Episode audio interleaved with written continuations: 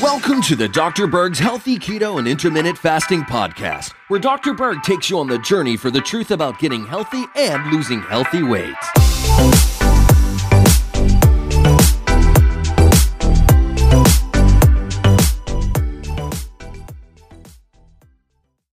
Had a recent question How often should you do intermittent fasting? Well, good question, and there's several ways to do it.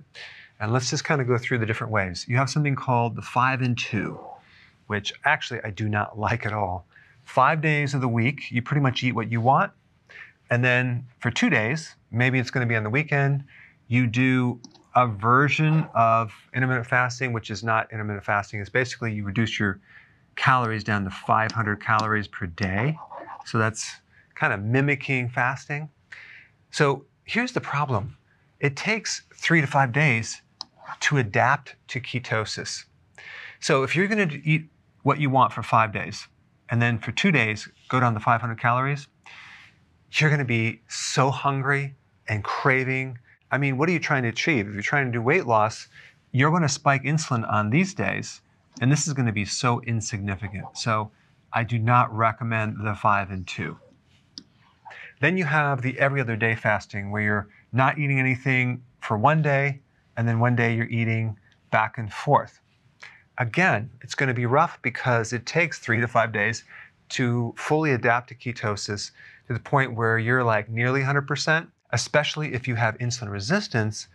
But the point is, it takes longer. So every other day doesn't allow you to do much adaptation. So I recommend you do daily intermittent fasting. So one of these right here, you have 16 and 8, which is probably the most common. So you're fasting for 16 hours, but your eating window is eight hours. So let's say the time between your breakfast and your dinner or your lunch and your dinner is a total of eight hours because they don't really specify if you're going to do two meals or three meals, um, but you have an eight hour eating window, but then you have 16 hours of fasting. For the average person, this might be a very good thing. Now, the key is not snacking, of course. Um, and also, what might be good is if you were to do this with two meals and then not eat anything else but in the eating window. So you have your first meal, and then you wait eight hours, have the second meal, and then you have nothing to eat. So you're getting the benefit of that fasting after the second meal all the way to the first meal on the next day. And then you have 20 and 4, which I really like this one because you can start seeing even more benefits, especially with anti aging. And it's very therapeutic for your brain and your heart and um, it's for a lot of things, it's good for repair. So let's say, for example, your first meal is at 2 in the afternoon and your second meal is at 6. That would be a four hour eating window with 20 hours of fasting. And you're not eating anything during that period of time. You're drinking water, you can have coffee, maybe a little cream, you can take your vitamins, you can do tea. You can probably also do things like stevia, but you're not having any meals because an actual meal will trigger insulin. So this is a very, very good one. And then you have OMAD, one meal a day. And a lot of people are doing this with fantastic success. It's even better than this if you can do it.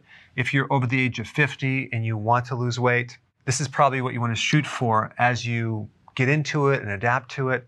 Because not only are you going to lose weight pretty quick, but if you have any type of blood sugar issues, you're going to uh, fast for what 23 hours so it's a lot of uh, so it's a lot of good repair action.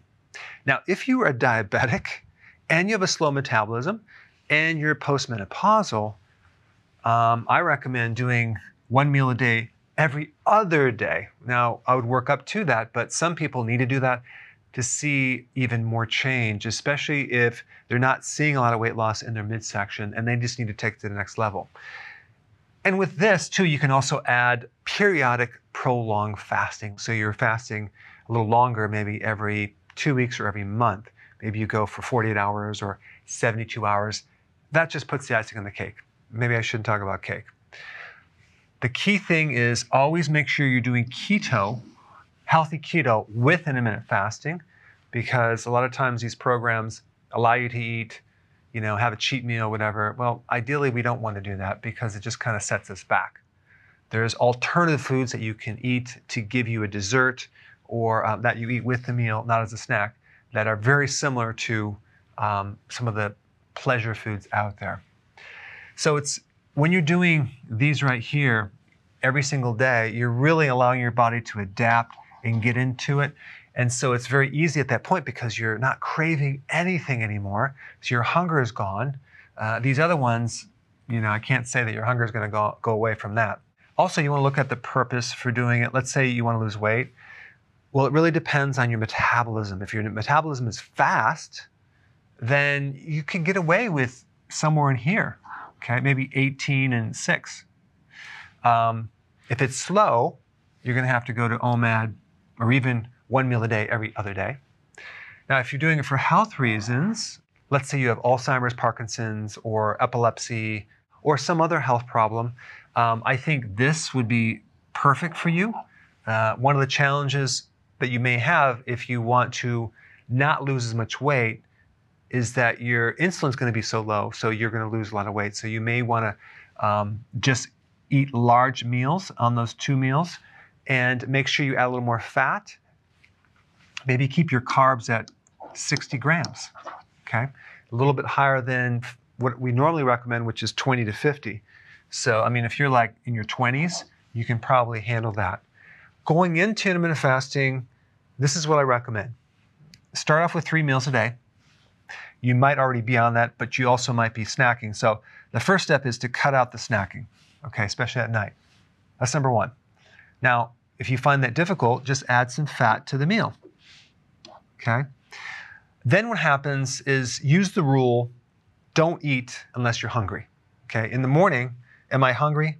Let's say you're not, then don't eat. Go as long as possible without eating, okay?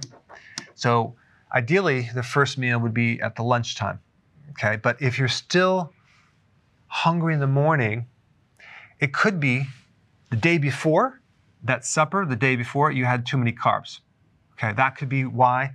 Or you may need to add more fat to the meal, or you just have to give it more time or you need to add some MCT oil to your coffee here to allow you to go longer. Okay, so anyway, when you do that, you're to go longer and longer and longer. So you, let's say you have your breakfast here, and then the next day it's here and here, and then finally you're here. Okay, so then you're at two meals a day. And then let's say you want to go to one, one meal a day, then you slowly start to eat later and later and later. So you eat at one o'clock, two o'clock, three o'clock depending on your hunger, let your body tell you when to eat, uh, adding fat when necessary, and then um, make sure that you're also doing your nutrients too. That will help cravings as well and make it a lot easier. All right, there you have it. There's my answer to how often you should do intermittent fasting. So if you want more knowledge on how to create a healthy body, subscribe now and get daily notifications.